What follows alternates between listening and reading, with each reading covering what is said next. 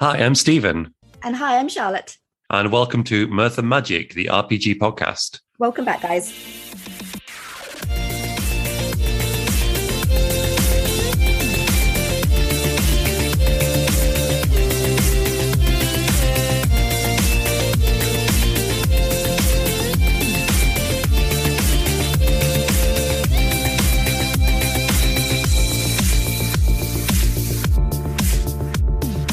Hi, guys, and welcome to episode four of Mirth and Magic. Uh, yes, our Halloween episode, or closest we could get anyway. Yeah, and uh, oh boy, do we have a game for you. That, that was good.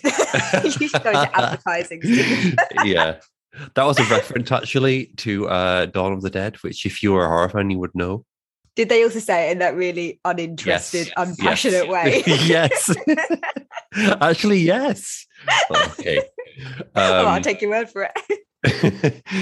uh, how are you anyway? Any uh, any RPG news this last couple of weeks? Not too much. I've been playing Tales of Arise for the last week, and at first I really, really liked it, and then I, it sounds bad. I've started to get a little bit bored of it, which is Oh not what I was hoping would happen. The second game you're getting bored of that we've not even played yet. I feel bad because uh, it is really good. It's a really good game, but I'm so sick of characters spouting exposition on me for hours on end that I've I've had to take a bit of a break from that one as well. Oh, is it very like verbose? It's very guys, guys, where are we headed again? And I was like, we've said six times. Stop repeating it. Oh dear. But it is still good. It's still a good game, and I will finish it. But I'm like 40 hours in. Hmm. Yeah, it's on my list. You know, I'm I'm going to play Nier next. Yeah, it is Uh. good. It's it's still one of the better games I've played recently. I haven't warmed to it quite as much as maybe I thought I would. Yeah, I keep hearing about like how good the characters are and stuff, and how they interact with each other. So I'm looking forward to seeing that. I mean, but it- I mean, it sounds like you're kind of a bit irritated by that.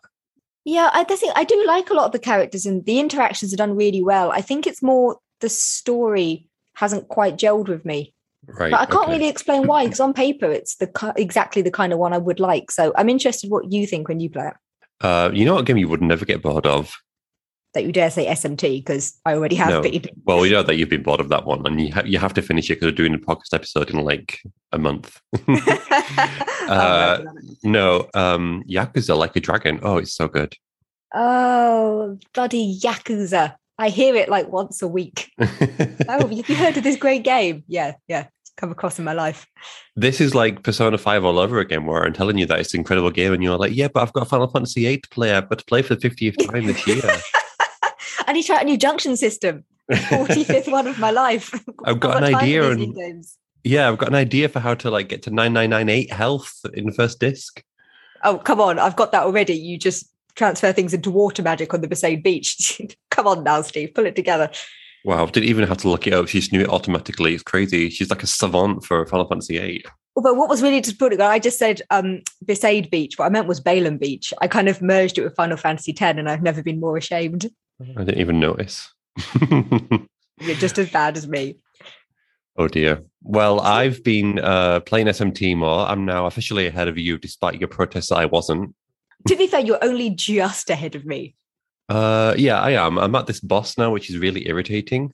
Uh, like Es- you know the Haru's dungeon in Persona Five. That level of irritating. Oh God. Now I really don't want to go back to it. No, it's all right though, and uh, I think I'll be done with that game because I kind of looked up how far I am, and I'm not. I'm not actually too far from the end. Yeah, um, maybe another ten hours. Yeah, I'll I'll uh, I'll keep on with that, and uh, hopefully be able to play Nier in a couple of weeks' time. Oh yeah, I'm excited for that. So I think today we're going to be talking about Bloodborne. Are we? Yes, we are. That was my joke. that gave me like a gave like a mini heart attack then. so Bloodborne came out, I think, as far as I'm aware, just on the PS4, and I don't think it's ever actually come out on anything else, has it? It's always stayed a PlayStation exclusive, not even on PC. Yeah, it's totally exclusive, and uh, there's only one game too, and it's like no sound of a sequel coming out anytime soon. Yeah, which is sad because I would love a Bloodborne sequel. Everyone would. To see Bloodborne, good. especially on PS5 graphics, would be would be a treat. Yeah, yeah. So this came out in 2015, and I know that I played it around a year after it came out, and I really vividly remember getting it because we got it, and then we had a power cut the night we got it, not so not power cut, but all our lights went off in our house because the circuit went. So I played this in complete pitch black darkness for the first ever night we had it, and it was spectacular. Just a side note: Did you not go flip the circuit thing to put the lights back on? Did you? At this point, I was living in a shared house with other people, and I pretty much left this to them. And when they couldn't fix it, I figured, well, there's no bloody chance I'll be able to. So I just carried on playing Bloodborne. Okay, that makes sense. Did not sit further. So but very atmospheric though, and very uh very lending to the atmosphere. I'm sure. it was very atmospheric. I almost didn't want them to fix the lights because it actually fit quite well with my evening. No, don't. Yeah, don't fix it, guys. It's good as it is. They were there trying to do her like coursework. I'm like, no, just leave it. It's fine. But I think I played this pretty much solidly for about a week. And even then, I hadn't finished it. I was still getting stuck on some of the final bosses. But I loved this game when it came out. And I still, every now and then, still play it. Probably not the entire game. It's, I think I don't think since I first played, I've ever rerun the entire thing through. But the first half of this game, I've played semi regularly because I think it's great. How about you? When did you first play it? I, I think I started the same time as you did. I don't know if you were the one that made me buy it. I don't remember. I think it might have been because I don't think I would have bought this on my own. No, I think I think I said that you should get it. I'm fairly sure that came from me. Yeah.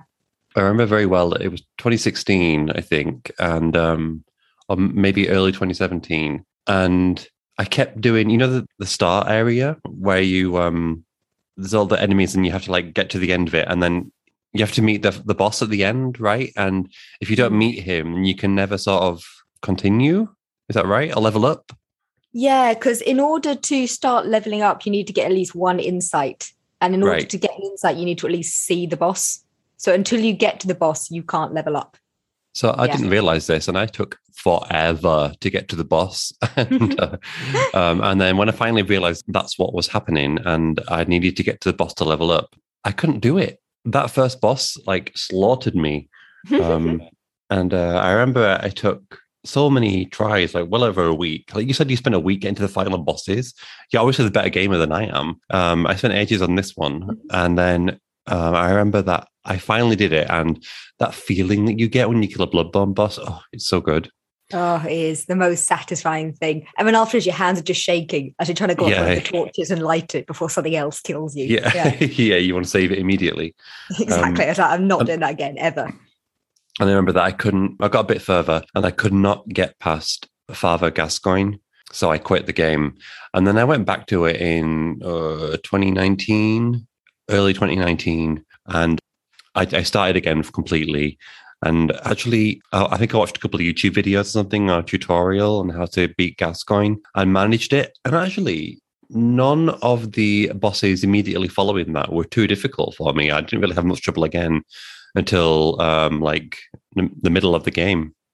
Yeah, I mean, I remember when you first, I don't know if it was your first playthrough, or your second one, but I came and fought some of the bosses with you, didn't I?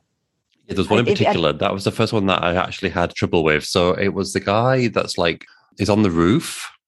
You have to climb all over the roofs to get to him. Oh, the one with the um, machine gun, that guy, or the one No. who's the king on the castle roof. The king on the castle roof. Yeah. What's, yes. what's he called? Oh, he's Ma- that- he's Martyr something, something Martyr. Um, Logarius. I want to say Logarius. Martyr Logarius. Yeah, yeah. Oh, uh, Cainhurst Castle. Yeah, yeah. Uh huh.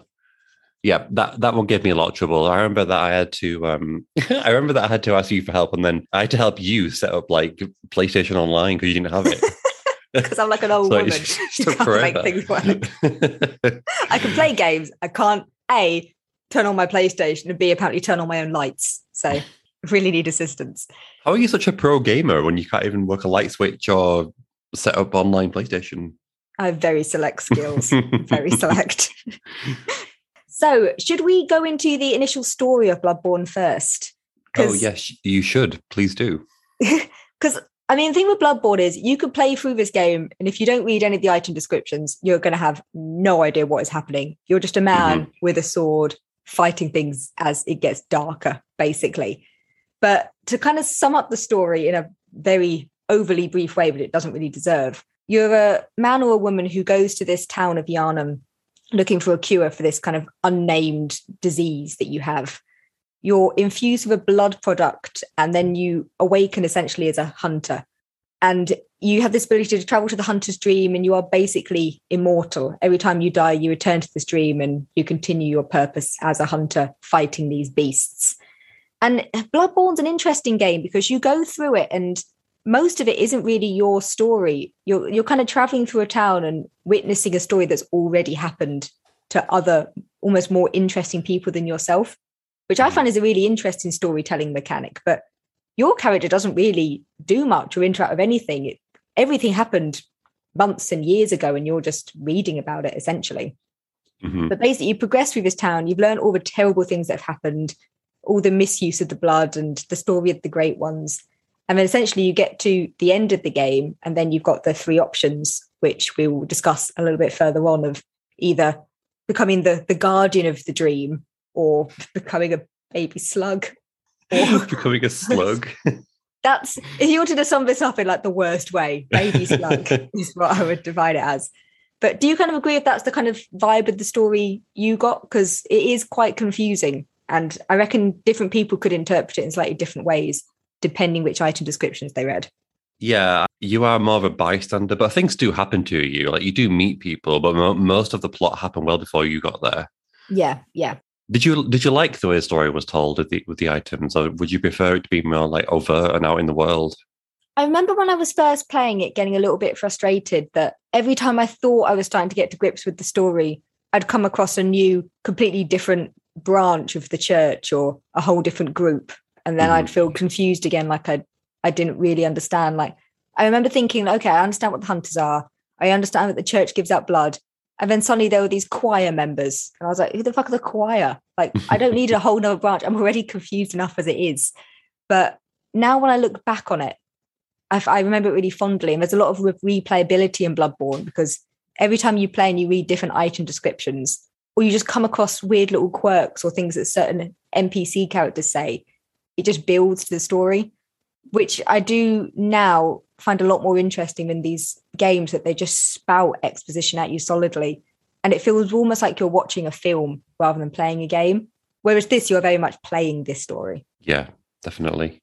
I don't know. Did you kind of read the item descriptions or did you end up just going online and reading about No, I did. On? I read them because, well, I read that you had to do that basically to understand the plot. So that I, I started doing that.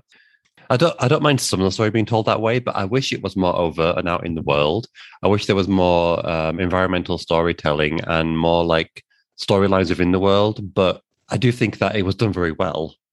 Exactly. That's the thing. I think once considering what they were going for, I think they achieved it very well.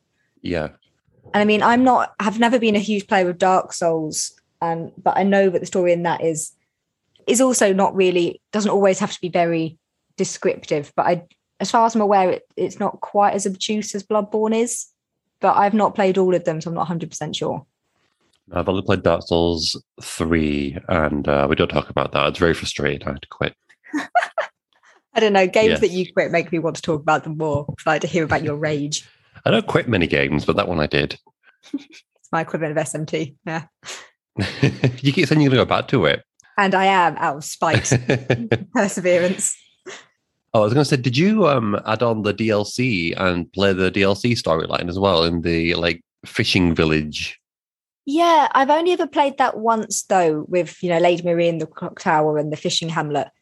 And the main thing that actually made me want to play that is because it, it sounds like it's more directly linked to one of H.P. Lovecraft's actual stories with the fishing oh, hamlet. It's, it's Shadow very, of Mouth. Yeah, exactly. Like it's really closely linked. And obviously, Bloodborne, the, the Lovecraft references are common throughout it, but that was really on the nose for the DLC. And but I've only ever played it through once because I found it a bit trickier, I suppose, to play than Bloodborne, but I didn't find it quite as easy to navigate or find places to save or places to stop. Mm-hmm. And so whenever I go back, especially the first section of the DLC, I don't find it as enjoyable to play, so I don't get as into it. Whereas if I start off Bloodborne for the first time, I find that really easy to get into. Yeah, I remember Lady Maria fight really well. It took me a long time as well because she was so quick. You had to learn, like, analyze her pattern of movement really accurately to take her down. But I actually never finished it because I couldn't do the Orphan of Kos. I just couldn't do it. He he oh. just would not let me heal. He's just relentless. It was like you um, know when like you play a fighting game when you're a kid and you mate you're on the floor and your mate just smacks you and won't let you go up. It was like that. a much darker a version. Yes, with a giant hand thing. Doesn't he have like a big tentacle thing? Yeah, yeah. I think so. Yeah, I must admit the DLC I had I did always find a little bit harder and a bit more unforgiving than Bloodborne. So, but when I did play, I did enjoy it, and it's nice to see like characters like Maria, who obviously mentioned in the main game, actually have a kind of a bit of background. So Yeah, yeah, it's a yeah. satisfying DLC. It's one that I was happy to have. Yeah.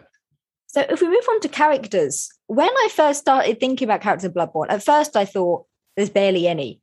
But then actually, the more I thought about it, there's actually a fair few with interesting little storylines to think about. Mhm. So the main character in a lot of ways is actually the most uninteresting one, I would say, because you don't really have a character, do you? You've got an appearance and you spend the entire game covered head to toe in blood, so you can't even see yourself, or a big hat, so you can't see what their skull even looks like. And you don't really, you don't say anything in the game. All you do is kind of fight things and look a bit posy, which I'm fully on board with. But you don't really have any other characterization, do you, other than that? No, um, you're very much like a, a an empty vessel, really, aren't you? Despite this, I still spent like 45 minutes in character creation, making the facial features just perfect the way I wanted them. uh, I always did do that, and I did that the first time I played. The second time, I was like instantly like, "No, fine, select." I know I'm going to put you in a hood in like ten seconds. So yeah, uh, I think I've done two characters. I think I made like a. I always make a version of myself, like a sort of romanticized version of me with like luscious flowing ginger locks. Um, and then I made Moira from Schitt's Creek. Have you seen Schitt's Creek? I have yeah. These I two characters are very odd, odd with each other. What me and Moira? yeah, yeah. Like, oh, which one am I going to play today on Bloodborne? oh, it's identical. I don't think I actually meant to do that, but it's identical. It was crazy. Yeah. I see. I thought you'd got out like with her. the intention of making it like Moira. No, I was messing around, and then it, uh, oh my god, it was just like Moira from Schitt's Creek, and I just kept it and played it, and it was fantastic. Just Yeah, imagining Moira in this world. so well suited to Bloodborne. exactly. See, the first time I play, when I actually put some effort into, I just tried to make him look like this kind of burly character who could survive anything, but then left him like really skinny and scrawny. So it was like facial hair and looked really cool. But then I actually gave him tiny little like stick arms to run around with. So Do you ever make yourself in these kind of games? weirdly, no. And I don't know what it is. I don't know if it's just conditioning from all RPGs that I played when I was younger, all having male protagonists. But if I'm given the choice, I'll always make the main character male. I don't know why. Hmm. I don't think I've ever made one female voluntarily. Oh, really? It's yeah, it's really just drilled into me, it would seem. I'm fairly equal. I, um, equal opportunities and all that. I make uh, half and half, pretty much characters, uh, male and female in different games. So I really have a preference. Oh, you're better than me when I'm like, quick, make them look all like squall. This is what needs to happen. oh God, yeah, or Sora, I imagine. Who looks like an eight year old boy. yeah. Did you put Sora in Bloodborne? It won't surprise me. If Zor was in Bloodborne, he would get eaten alive. Zor ain't surviving Bloodborne. There is actually a, a subreddit for Bloodborne. I remember this now, where um, people would post their characters and exactly how they made them, and there were some fantastic ones in there. People made celebrities and all sorts. It was great. To be fair, there was a lot of like options you could do with the characters. Like considering you could barely see them, you could put in a lot of effort into them. Yes, which is exactly what I did, and I regretted it immensely when that was so much time wasted. Absolutely wasted time. Because every time you zoom into this character, they've just got blood splattered, and you can just see these tiny eyes like protruding out of puddles of blood, staring at the camera. I do like to kind of admire a character. Sometimes I'll just stop and just like spin the camera and look at them. I don't know why. I just like looking at them sometimes. Oh, that makes you sound really lonely. I just like to Mm. look at another person sometimes. No, I just like to. I don't know. I just like to look at the character that I've made. I always do that in games. Don't you? Don't you? I mean, No? the amount of effort I put into character personalization is so minimal. There's very little pride there for me. So if we go on to the other characters, I'd say the other one of the other main ones is the doll who you have in the dream. I just find her voice very peaceful. I find her a very nice little character. Mhm. Although her kind of thing with Gehrman is a bit weird, where obviously she's asleep the first time you go there. And once you get one insight, she wakes up and you can level up through her. And if you drop down to zero insight, obviously she goes back to sleep again. But when she first wakes up and you speak to Gehrman, he's like, you can use the doll if you wish. And oh, it just makes like shivers go up and down my spine. Mm. Not right. She's like uh she's meant to be alive, isn't she? Like she does like breathe and sleep. She's a doll, right? Yeah, because she's asleep sometimes, isn't she? When you go to the dream, you, Mhm. wake, you can wake her up because she speaks in her sleep, doesn't she? Occasionally. And she meant to look like Maria. Yeah, because it suggested that Gehrman had an obsession with Maria and then made the doll to look like her. hmm But I don't. It's a bit weird, isn't it? Because if you go to the abandoned workshop, which is like the kind of secret area you can go to, there's there's a doll, like a broken doll there, which I'm guessing is the original doll he made. hmm And then there's this doll in the dream, and yeah, I'm not really sure if this is kind of a, the one you see in the Hunter's Dream is kind of a real doll, or almost like a kind of metaphysical version of the one that exists in real life. I'm not really too sure. hmm It took me a long time to place her accent as well. I couldn't quite work out what it was. Uh, I just I don't know what it is. I just really love her voice. I used to go and speak to her all the time, mainly because she was the only person to fucking speak to. I used to go and just speak and see what she had to say. It was always the same thing. And I, I- whenever I play, I always go and get her the little comb you can get her to give her as a present. I think oh, does she put deserves it in her hair? Yeah, so if you go to the abandoned workshop, you can find a little comb on the doll there, and you can mm-hmm. give it to the doll in the dream, and it makes her really happy. And then she cries. It's nice. I mean, it's nice as it is to make someone cry, but yeah. she actually cries. Yeah, she cries, and then her tear you get as like a little like item that you can turn into a blood gem thing. Okay. But it kind of plays into that weird thing where there's so much in this game where you only find out any backstory if you go and find these items and go to these little hidden places. But for me, anyway, if you didn't know that that abandoned workshop was there, there's no inclination or no suggestion that you should go and find it or that it even exists. You even know it's there because someone's told you, or you just happened across it completely by accident because you get lost hmm which is a really unusual game play situation where normally a character will go, Oh, did you know there was a workshop, such and such? I've heard you should go there. There's none of that in this game. It's all Mhm. chance. In terms of other characters we've got, I just mentioned Gehrman then, who's obviously kind of like an ex hunter who guards the dream and instructs you on what to do. And, and spoilers, obviously, one of the endings potentially beheads you. That's the one that I got. Is that the one you got where you did you let him Yeah. behead you? Yeah. Uh, did I let him? I think I did. Yeah, I think I did. Yeah, because you kind of kneel down in front of him, don't you? And you just Mhm. ex- accept your fate. But he had the same fate once before you, right? He he was selected by like the Great One uh, to look o- to watch over the world. Yeah, because that's one of the endings you can have, isn't it? You can become the new kind of keeper of the dream, hmm and then the ending scene is That's you the in a term. wheelchair. Yeah, I must admit, when I first played, someone I knew told me about the umbilical cords ending, so that's one that I got. Is that like the canon one? I don't, I don't really know if there is a canon one. I guess it's the most secret one because it's the only one that you have to kind of do something for other than answering a question. hmm So I suppose you could say it's maybe the canon one, but I, I wouldn't say there's any particularly good ending to Bloodborne. It just depends which one you consider the best option, I suppose. Being beheaded. Getting beheaded or again waking up with a baby slug. So it depends whichever one floats your boat, I guess. I don't know which is worse. Probably the slug. At least the slug, I suppose at some point you grow up into a bigger slug. That might be nice. Hang out Uh, the doll for all yeah. eternity. sure. That's what I went with Leaving anyway. trails everywhere. Yeah. Well, they maybe sound gross, but thanks. Well, that's what slugs do. I would be an I'd be a non-slimy slug. Thank you. I don't think I'd that be- exists, but okay. I'd be, I'd be clean and pretty. A pretty slug. I'd be a pretty slug. I'd be all dry. what other characters did you like in this game? So a lot of the characters that I like are all in kind of one scenario, if you will, which is you know the chapel dweller that you meet, and he says that he'd like it if you bring survivors to him, and then you can find a number of people and direct them to him. So you've got um, Oh, like the old woman. Yeah, yeah. So you've got the old woman who you meet quite early on, who's very aggressive to you initially. You've got Arianna, who's the prostitute, who's will give you blood if you ask her to. Hmm Adela, the nun, who will only go to the um, chapel if you're wearing certain clothes and she trusts you. The really nasty guy who's just a bastard to you the entire time.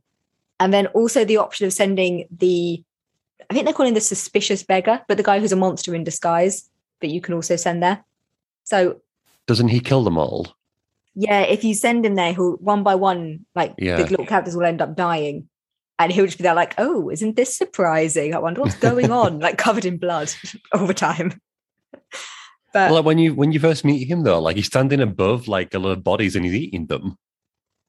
yeah, literally, you go down and he's like, because I remember that really vividly. Because you jump down onto, I it's like a random rooftop, and he's like kneeling over this Yeah, yeah, yeah. family essentially. And the first time I went up to him, I thought there was a monster next to him, so I tried to attack it and accidentally hit him. And to that point, I thought it was just a normal guy. But the second you accidentally attack him, he turns into a monster. So I accidentally hit this man with my axe. And I was about to be like, oh God, I'm so sorry. And then just turns into this massive like wolf. And I was like, oh Jesus, I'm nearly dead already. I was just trying to pick up some items. Did you kill him? I, oh no, he massacred me. Oh, Absolutely he? massacred me. I was not prepared for that at all. But that whole character art of the little um chapel and sending survivors and what can happen with each of them, I really liked that because the chapel dweller, he looks kind of creepy and grotesque, but he's one of the few nice Mm, characters. Yeah, he is. It's nice. Him and the doll. Exactly. Like it was really nice. If you send all the survivors there, he asks if you'll be his friend. And I desperately wanted the option to say yes and be like, yes, of course I'll be your friend. Charming little man. And then if you do send the suspicious beggar there, he gets sadder and sadder as all the survivors die. And he gets really upset. And oh, I thought it was so sweet. Did you send those characters to the chapel or did you send them to the doctor? no, always to the chapel. I don't think I sent anyone to the doctor, but I Mm. think actually I, I cheated and looked up a guide on what to do best. Yeah, Um, I, I found the chapel dweller so adorable. I sent them there before I was even suspicious of the doctor. And then it was only later on when I realized what she was. I was like, oh, thank God I didn't send anyone to her. I accidentally sent the guy there though, because I didn't realize he does the opposite of what you tell him to do. The beggar. No, the, you know, the really nasty guy. oh, yeah, yeah, yeah, yeah. Sorry. yeah, Yeah. I tried to send him to the chapel and I didn't realize he does the opposite of what you say. So I Mm-hmm. accidentally sent him to the doctor. Uh, the doctor's name is Iosefka, isn't it? She is. And I like her little storyline as well. Because I'm not sure exactly what bit of the game it is that it turns she becomes a fake or like a fake takes her place. I'm not sure the exact point of the game. I'm sure people who know the game better than me will be able to say when her voice changes or her personality changes, but I'm I'm not sure exactly when it is. Yeah, so you do meet the real. Well, you don't meet her. You talk to her through a door, don't you? Initially, and she's nice to you, and then something happens. And at one point, and when when you finally get into, is it optional to get into her clinic? I think it is, isn't it? It is optional, yeah. Yeah, and she's like a, a blue alien. Yeah, the real ones become a little alien, and you only realize it's her because if you kill it, it drops one of her blood vials. Yeah. hmm Yeah, But it's interesting because you do go around the back at different points of the game. If you go in kind of the middle, you end up fighting the fake doctor. But if you go quite near the end of the game, she's pregnant on the table, and you have the option to kill her to get one of the umbilical cords. It's interesting. and you can't ever restore the real one, right? She's gone. Yeah, I don't think you can save her from being a little blue alien. Yeah. oh dear, poor poor Iosefka. Exactly. But there was a lot of like little characterizations to these because like they don't really have character arcs. They're they're too minor to have them, but just like little things that I found interesting, like the nun who you can send there. I found her really creepy. Like she'll only come with you if you're dressed in, I think it might be the church clothes. I can't quite remember, but if you accept blood from the prostitute, you can see her. She'll turn her head and she'll watch your conversation at the corner of the screen. And she'll only do it when you're talking to the prostitute and none of the other characters. And I really like little character things like that. hmm Doesn't she say something about her too? What's the prostitute's name? Is Adele, isn't it? No, I- Arianna, Ari- I think. Arianna, yeah, yeah. Yeah. Doesn't she cr- like um slam her as well? If you talk to her, sometimes she like Yeah. she says something nasty. Yeah, she says she you shouldn't trust her and all this sort of stuff. But the Arianna's just a, a nice lady. Yeah. She is. the nun's just very suspicious. And obviously then if you wind the nun up enough, the nun will kill her. hmm But yeah, I just like how many different ways that scene can go of either Arianna eventually giving birth to that little great one, or the nun killing her, or a suspicious beggar killing them, or you send them all to the doctor and they get turned into aliens. There's so many options for these very small characters, and they're all really interesting. And none of them are really very good for any of them. Oh no, they're all suck. There's no good endings for any of these poor characters at all.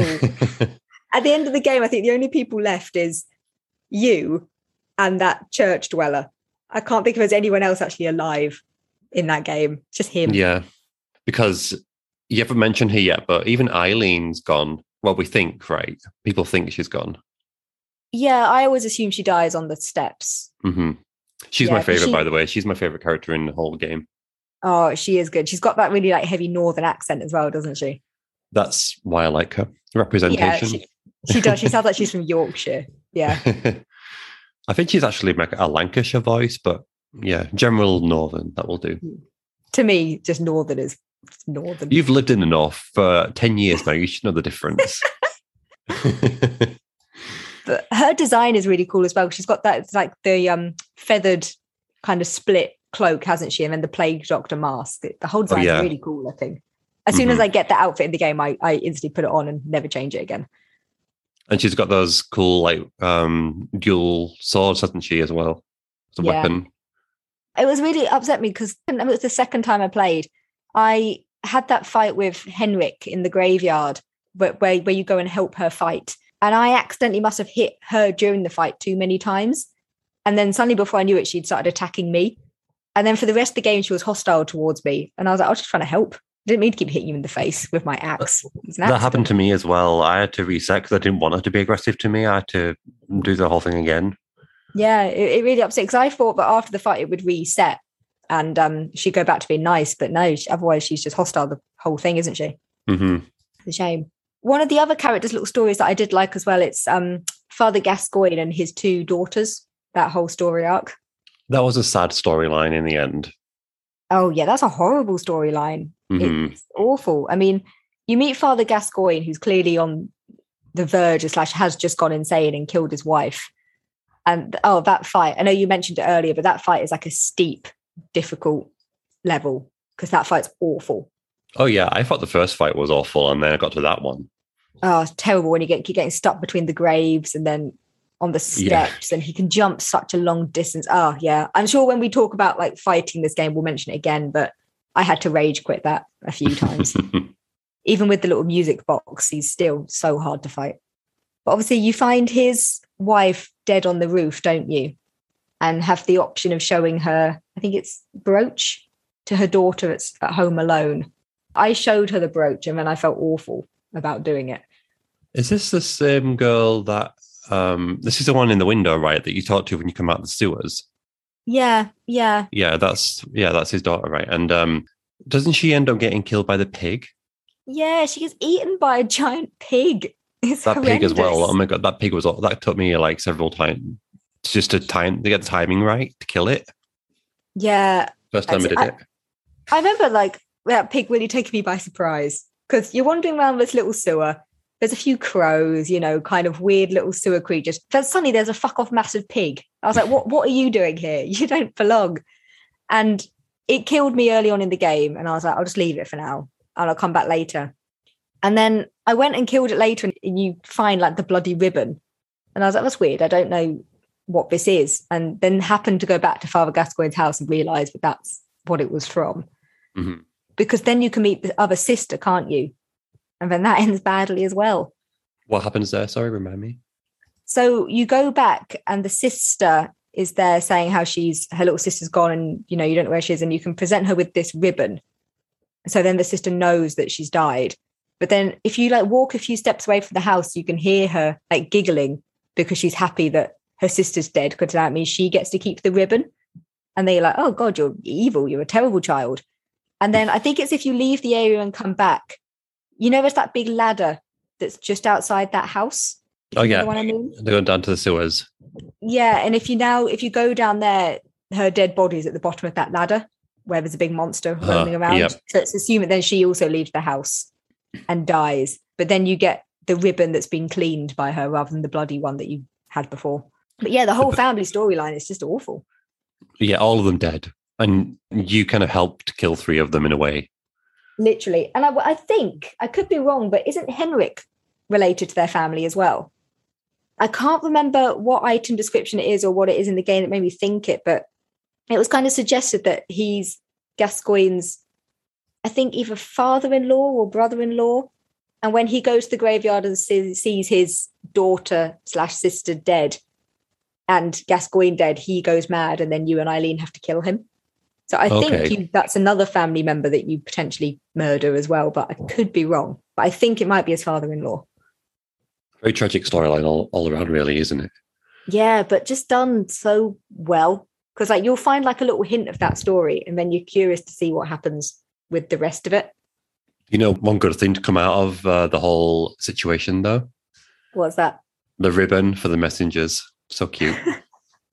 Yeah, we may have two dead kids, dead women, and two dead men, but God, that ribbon looks nice. it does look cute on the little messengers, doesn't it? It's cute. You don't, you don't get. You, I wish they had more outfits for them, little cat ears and stuff. I always put them in tiny top hats. So they looked fancy, like butlers. There's a, uh, one more character that you didn't mention that I quite liked as well. Oh, which one? Um, Annalise, the queen, the vampire queen uh, in Cainhurst Ooh. Castle. I forgot about her. She has that, that helmet over her head, doesn't she? Yeah, yeah, yeah, yeah. Oh, yeah, I Uh, about her. She's great. She's really creepy. I think. Yeah, I kept asking her to marry me, and she said no. Can, can you don't think you can do it? Can you?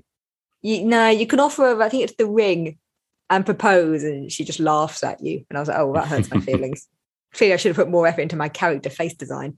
I um. I think her and Maria are also related. Yeah, I think that as well. And I think because I think Maria wears some of like the noble clothes, doesn't she? That the Mhm. Cainhurst women wear. Yeah. Ah, All the story, like all these little links, it just links everything so well together. Yeah, it's making me realize what I thought coming to this episode wasn't many characters. I could think of Eileen, I could think of Gascoigne, and then I thought that was pretty much it. and then you reminded me of all these people that I totally forgot about. That's what I thought as well. Because I was sitting there and I was like, you know, the main character, there was there's, this doll, there's Gehrman, and then The I doll, kept remembering, yeah. Then I kept remembering other little people, and I was like, oh yeah, I really like seeing what happened with that. It's it's surprising how much they can do in a very short amount of time with these characters that still makes them memorable. Considering your Yeah, character says nothing back to any of them. Yeah, and even though some of them are only in the game for a short amount of time, and you, you see them even less, like you you don't have to spend a lot of time with them, they still have a big impact on the story. Like you remember a, a lot about what they uh, what they what they do in the story. Exactly. Like there's the executioner guy. What's his name? The blonde one. Is it Alfred? Or Oh, Alfred, yeah, yeah, the, Yeah. the only And like normal looking person in the. Well, he comes across as really like normal and friendly, and you're like, oh, this is this is nice. What a lovely guy. And then the his end thing is him laughing manically, wearing like that pyramid on his head, having like bashed that woman to death. Then he just commits suicide. And I was like, oh, goodbye, friend. Hmm. You've gone literally batshit insane. Okay. Yeah, he kills Annalise, doesn't he? The queen I just mentioned. He does, yeah. Yeah, yeah. Oh dear. Madness. He's Do got that big to- wheel thing, hasn't he, for a weapon? Oh god, yeah, because you can you can get Mhm. it, can't you, Yeah. after he dies? And I tried using it a couple of times and was like, uh, no, this is the most impractical weapon. I'm going back to Ludwig's sword, which I use constantly. The weapons in this game, I mean, you're going to get onto it, I'm sure, but I mean, there's so much variety in what you want to pick. You can have whatever you want, really, and they all play differently. It's great. Yeah, there's a lot of variety. There's always been about three that I always went back to using. I'd use a couple of the other ones for a bit and be like, oh, that's interesting. And then go straight back to my sword cleaver again. Because it was just so beefed up by that point.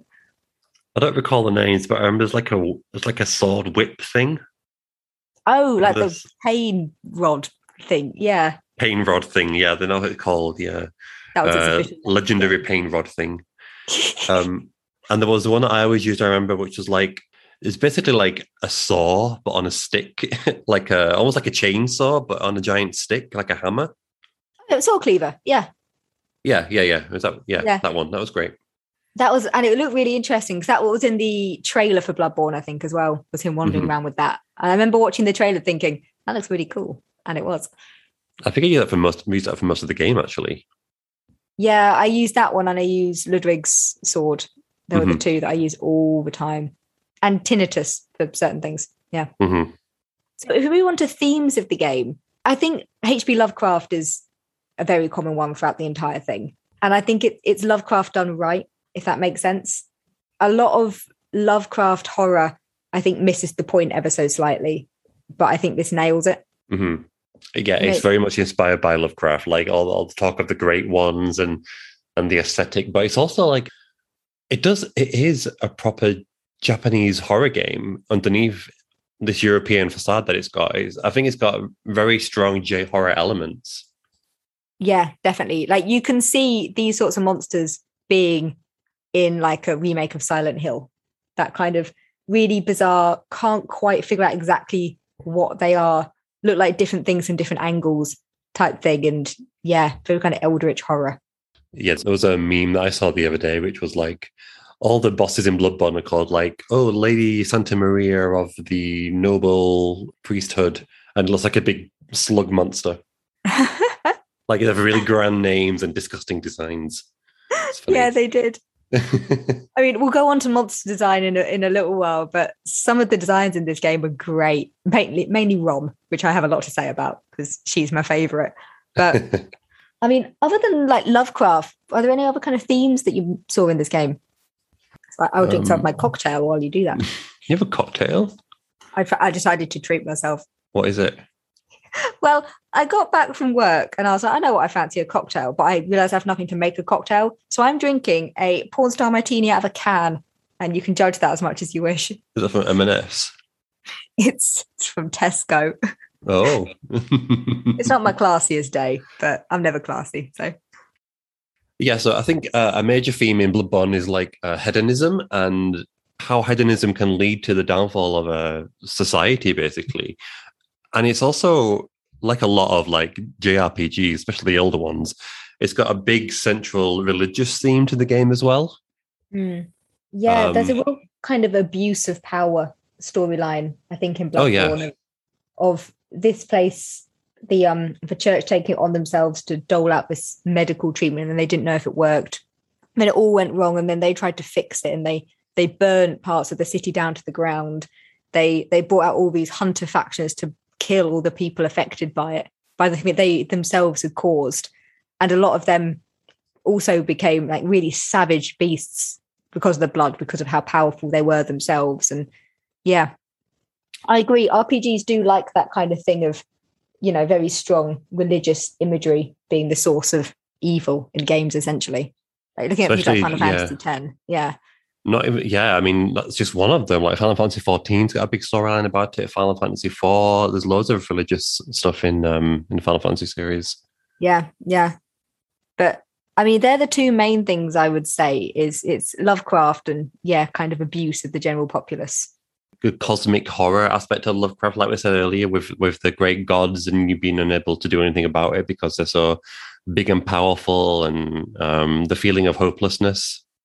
Yeah, and that kind of horror so abstract and awful that you can't even describe it. Because like, yeah. if you picture some of the monsters in this game and you try to describe what it looked like to another person, you, you wouldn't really be able to. You'd be like, oh, kind of skulls and blood and hair and tentacle mashup like you wouldn't be yeah. able to. They they really hit the nail on the head with it.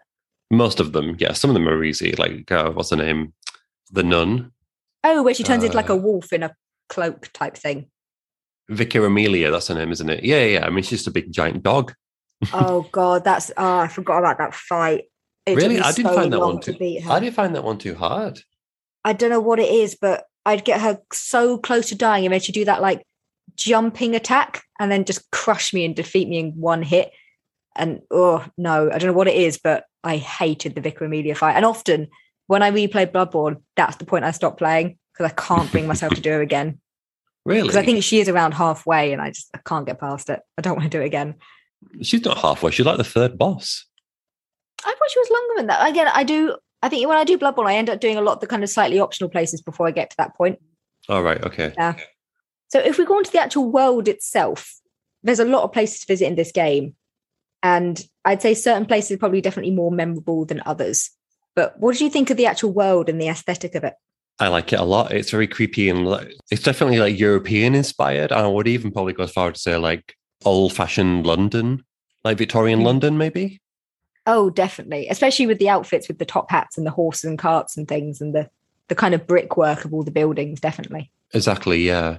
I do think it feels oppressive as well. Like it is very grand and architectural, but it also feels very oppressive. I mean, especially when you look over the side, there's nothing there, like just red mist or whatever, isn't it? Like going off into the distance forever. Yeah. Um, my other favorite location in the game is Hemwick Charnel Lane. Remember that one where the witches are? Oh yeah, I forgot about that one. Yeah, I like that place too. I remember finding Yeah. the shortcuts in that area really satisfying. Yeah. Yeah, I, I like it's like a creepy forest. Like a, it's very Halloweeny and it's got witches in it, and yeah, it, it's a it's a great designed area. And the area that you go to just before you fight Rom, which I believe is like uh, the schools there, the universities there. Yeah. I like that area too. The way it's designed is really brilliant. I like it a lot. Yeah.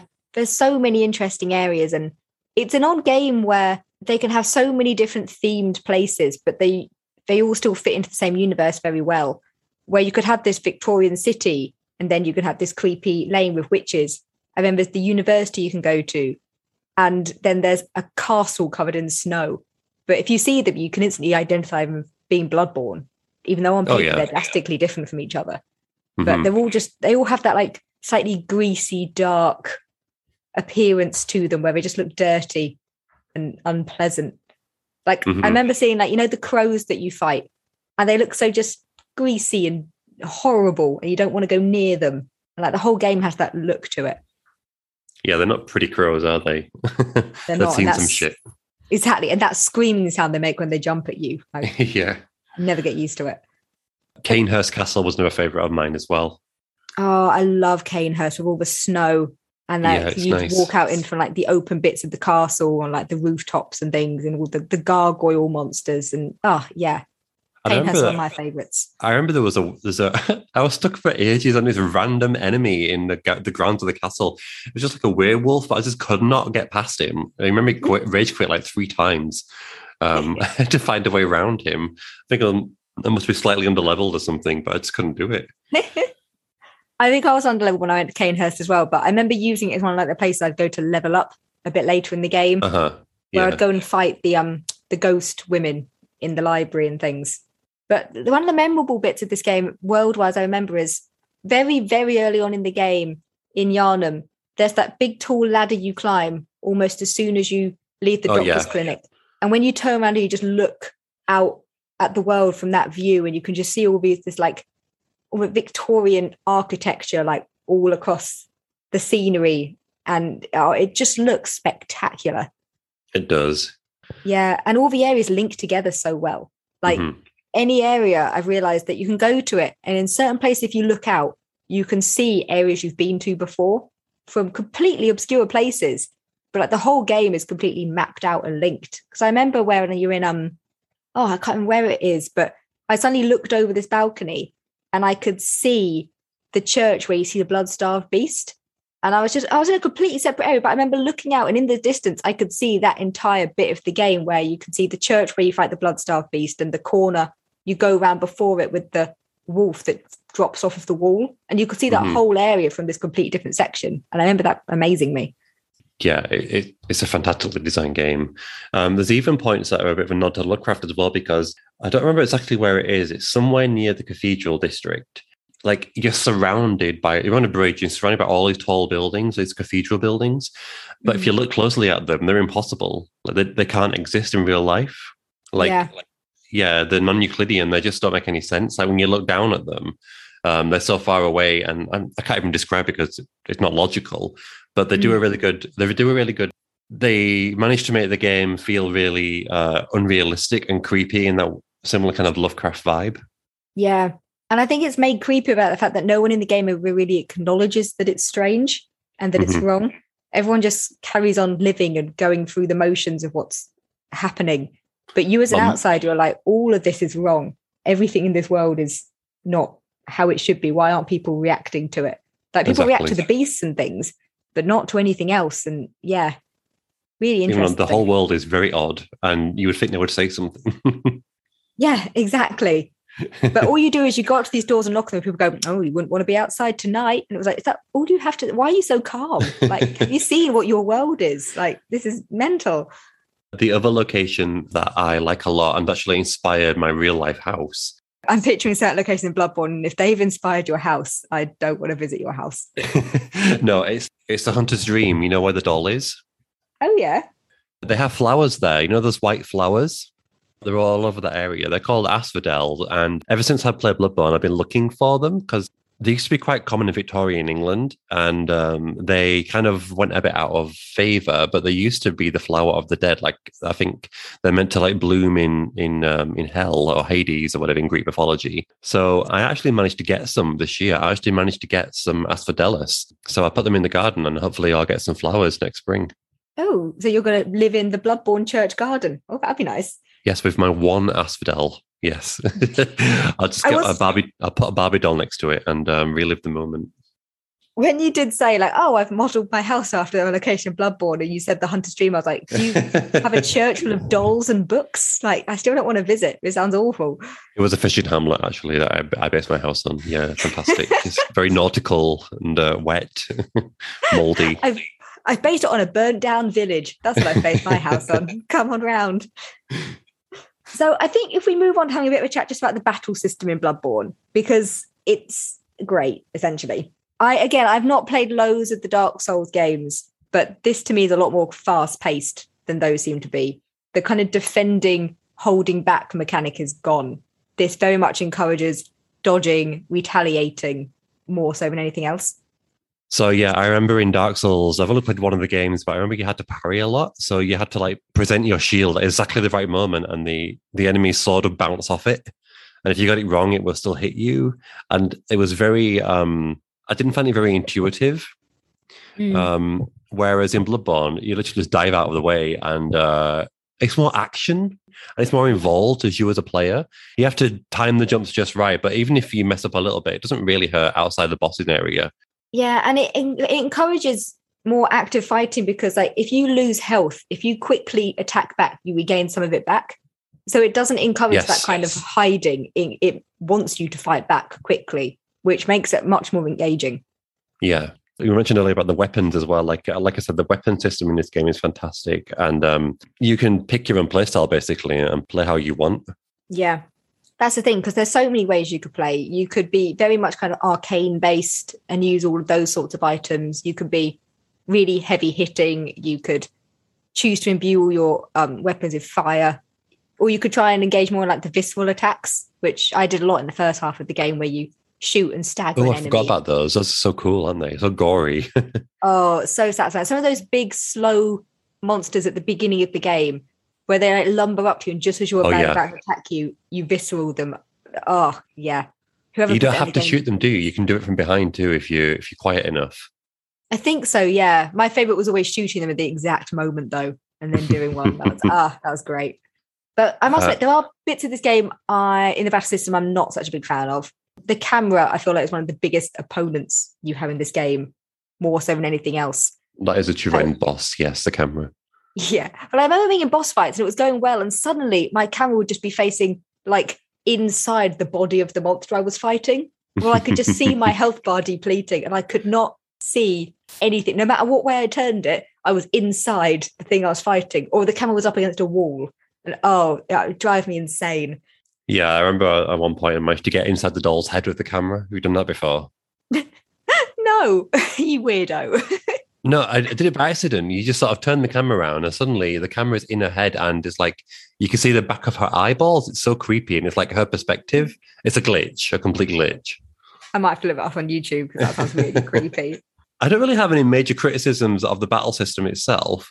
I do think that some of the bosses can, oh my God, some of them uh, just get so, so difficult, but it's all about patterns Mm. and trial and error. But it, it, it does get very frustrating when you're on your like 120th trial and error battle. Like, you know what I mean? Like when you've tried the boss so many times, you just can't do it. Especially more frustrating, like you said earlier with Amelia, where you get them to a very low health and then they kill you. Oh my Oh. God, I want to throw a controller through the TV every time that happens. That was the worst. Or like they'd have a really solid pattern for most of it. I mean, in their last third of health, they become really unpredictable. So just as you would think you were getting to the grips of it, they would just go a bit out of control. You wouldn't be able to Mhm. keep track of what was happening. And uh, those ones are awful. Which were your favorite bosses? I like different ones for different reasons. Cleric Beast, I like just more because of what a surprise that boss is. Like you're just you're running along the bridge, you know, it's it's all going quite well. You think you've just about got to grips of it, and suddenly that like choir music starts. It's And not that thing- going well. It's going awful. Well, by that time, I feel like you've done that area a few times. So yeah, like, get it, okay, I I'm, get I'm getting familiar. And then suddenly this choir music starts and this thing jumps over a gate onto this tiny enclosed space. You're like, oh, right, this is Bloodborne. Okay. And then it annihilates you. But the music that plays in that boss fight, it's one of the few pieces of music in this game that I could like hum and remember. There's very few in this game that I would be able to do that for. Mhm. But the music in that boss is great. Just the sound of it when it starts and it jumps over is, uh, yeah, stunning. But that's your number one favorite, then the first one. uh, Gascoigne, I find him really hard, but just because of his storyline, I think it's an interesting fight. And then Rom, Rom's one of my other favorite ones. Vacuous Oh, Rom, Rom. creepy but kind of cute and kind of. It's going to sound like a really weird word to describe a bloodborne monster as, but kind of ditzy. That's kind of how I picture Rom. Ditzy. Ditzy, like you'll be fighting it, and be like, "Oh, gonna roll on my back with my tiny little legs in the air." And I'm like, "Oh, Rom, what are you up to now?" Is that So the best Rom- you've got? So Rom used to be an academic, right, at the university, and she's she's now like stopping you from seeing the true nature of the world. Is that right? Yeah, once you defeat her, the moon descends. Yeah. hmm Poor Rom. Yeah, because I don't think she's really an evil character, is she? Per se. No, she's just doing a job. But then, take a job, like an office job. Yeah. yeah, she's being paid for this. Yeah, I don't remember her full details, but wasn't she sort of forced into it or coerced into it somehow? I don't think she made the choice to become a big spider. no, I don't think she did. I can't really remember her storyline that well, to be honest. But hmm yeah, I think they were trying to transform or make a great one, weren't they? And they made Rom. Yeah, not I'm not too sure about that one actually. hmm Well, uh, my favorite bosses are probably Vicar Amelia because I love the design of that boss. It's so cool. Like, basically, it's like a big, giant, decaying, shaggy dog. You know what I mean? Mhm. And I think you said you found it hard. I didn't find it easy, certainly not. But um, I didn't find it as hard as you, as you were making out to be. But you found it was really easy, which I found baffling. I found the first boss really difficult. But uh, anyway, Amelia, uh, I think she's fantastic. I, I just love. Doesn't she she wear that big crucifix when she's fighting you too? I I think so, and she's clutching like a little um, it's like a pendant she's holding in her hands. Yeah, yeah, yeah. A gold time. pendant. Yeah, you get it at the end of the, the battle, don't you? Yeah, yeah. Um, no, I did like a design with like the because her eyes are covered, aren't they? During that fight, the wolf's eyes are covered Yeah. up. Yeah, interesting looking. uh, and the other two that I liked were um, probably the really easy battle. that I think I did first time. The witches in in Hemwick Charnel Lane. Oh yeah, Remember, they're like you kill one of them, and then a second one comes along. You have to kill her before she revives uh, the first one you killed. yeah. I liked that fight actually, but apparently, I can't remember exactly how it works. I I think it's that fight where the more I think it's the more insight you have, the harder the fight is. Like the more witches there are, or something like that. Oh, really? I think that's that fight. Yeah. Maybe I just had like very low insight at that point. I found it really easy. I, did, I don't think I even like had to practice or anything. You went in with one. Yeah. and I also like the living failures as well. Do you remember there's like I think there's like three of them. Which ones are they? They're like there's like three like alien looking monsters and they keep bringing space down on you. Like the screen turns into like a space. Hey, that does kind of ring a bell. I've forgotten about them. I like Hmm. that fight. I think it's on a ah. rooftop. Yeah, Yeah. You know, it's on the university roof. I think I need to play Bloodborne again. Some of this I don't remember as well as I thought I did. I feel like I remember the first half really well because that's the bit I've played multiple times, but the second half not quite as much. I think the But- failures are actually DLC. Now that I think about it. Oh, maybe that's why because I've only played DLC once. Okay, mm-hmm. because I remember the fight that used to drive me insane is, and I might be getting his name wrong, but is it is it Micolash, the guy in the dream with the cage on his head, where you have to chase him Hmm. around to fight him? Oh, the host of the nightmare. Yeah, yeah, yeah. Yeah. Oh, I found that fight infuriating having to chase him round. Oh, it and the, the skeleton. There's two skeletons too, isn't there, as well, that he brings to life. Yeah. Oh, I just that was one of the few fights where I didn't feel like it was me messing up that was making that frustrating. It was him just keep running in directions I couldn't predict, and oh, I couldn't bear that. Hmm I don't think it was very hard. I think I might have died once during that fight. It was just really annoying to do, like you said. Yeah, that's the thing. It wasn't hard. Once you managed to pin him to a location, it was fine. It was just running around. It- nah. I think one of the few bits of the game that we haven't really mentioned too much is the kind of multiplayer element of Bloodborne. which personally I never really used that much. I did it with you a couple of times, and we spent a lot of it just like I don't know, bowing to each other, and giggling. I think more so than doing much fighting. But I never like invaded anyone's games or had any interest in doing any of that sort of thing. Isn't there a, an area? I'm getting flashbacks now. Isn't there an area you can go to which is like exclusively for people to come and invade you or something? Oh, possibly. I'm not sure. I, I never really took part in any of it. I think there's a, ho- a whole area. Um, I just remembered this where people you accept that you might get killed. People come and help you or hinder you and they kill you. And I remember that was really difficult because people that would like to play that part of the game were always like level nine nine nine nine nine nine nine and like like armed to the teeth with like every, the best weapon in the game. And there was me with my little like cocktail stick level two, you know. Um but yeah, the multiplayer is fun, and you can leave notes for people, and you can't choose what to write, but you can sort of make little poems and little messages with the, the predetermined text. It's quite an art form in itself, actually. You can get some beautiful messages. Um, oh, I'm sure. and you can see where people have died, right? You can see the spirits and of people. Uh, I think people in your country or your geographic area, and you can see where they've had trouble with the fight when you um, select them. You can see the the red outline. Oh, oh, that's interesting. you not see that? I don't. I think maybe when I very very early on played it, it might have been a thing when I switched it off. But huh, I don't remember. So you didn't well. see any of the messages or anything around the world? Um, I can't remember seeing them. No. Really? You, you must play it offline the whole time because when you play it online, you can literally leave a message anywhere, but you can't, like I said, you can't write it. You have to select text from these big lists. Um, and then you could upvote it and, and downvote it. And the ones that were upvoted would like, if someone upvoted your messages, it would heal you in battle. Oh. Yeah, so, I, I must have just played offline the whole time then uh, I remember that I was in a boss fight once and I was struggling, and I got a like on a message that I left, and it healed me to full, and I managed to kill the boss. It felt like cheating, but you know, I wrote a great note. Oh, you are cured by friendliness. That's so wholesome for a game. Pretty like much. so then, Steve, would you play Bloodborne again? Yes, and actually, I kind of want to now.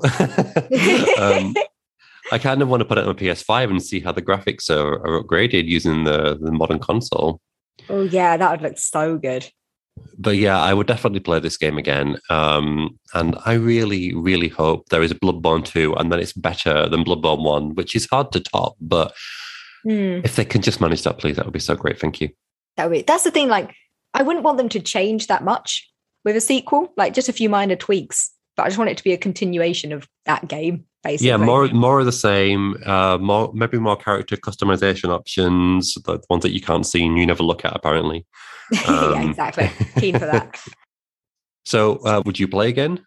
Yeah, and similar to you, I kind of want to play it again as well. Like the last couple of days, I out of nowhere decided to play Dead Space just because I happened to see it in my cupboard.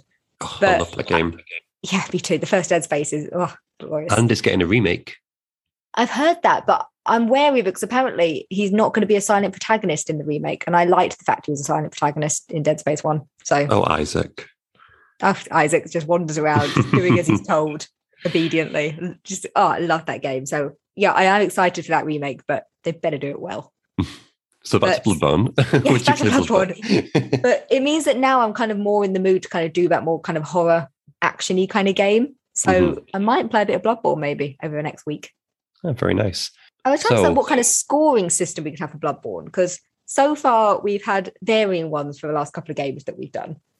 What kind of one? Well, I could say it got really boring and say like how many blood echoes, but that's really that's let's not do that. Let's go like how many umbilical cords or something, something gross.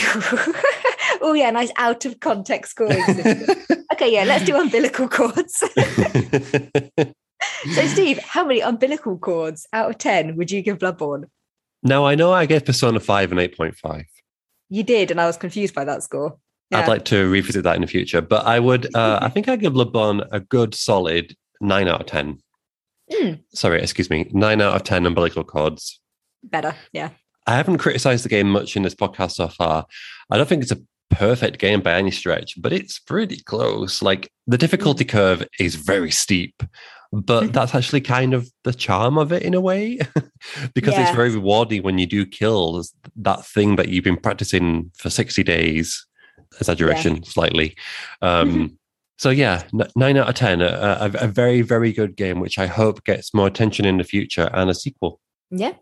I think, yeah, I would give it nine out of 10 umbilical cords as well, actually. I think what they set out to do with this game, they achieved, and they achieved it well. The graphics are amazing.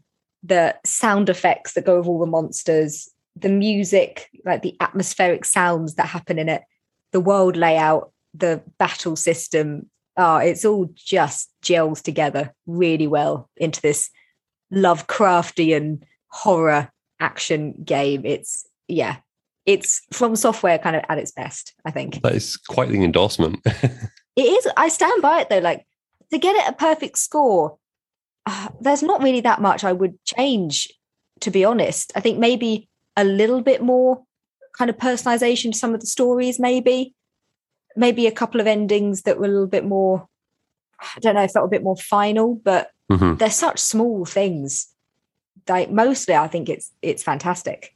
That's more just personal preference more so than anything else. All right. So thank you for listening to uh, episode four of Mirth and Magic. Uh, we'll be back in two weeks' time with a discussion episode similar to our top 10 RPGs. Ali, do you want to tell them what it is this time, Charlotte? So it's going to be on outfits and character design. And it's it's mainly going to be me bitching about how bad some of them look. So it's going to be fun. You gushing over Lulu, Is it how cool she is.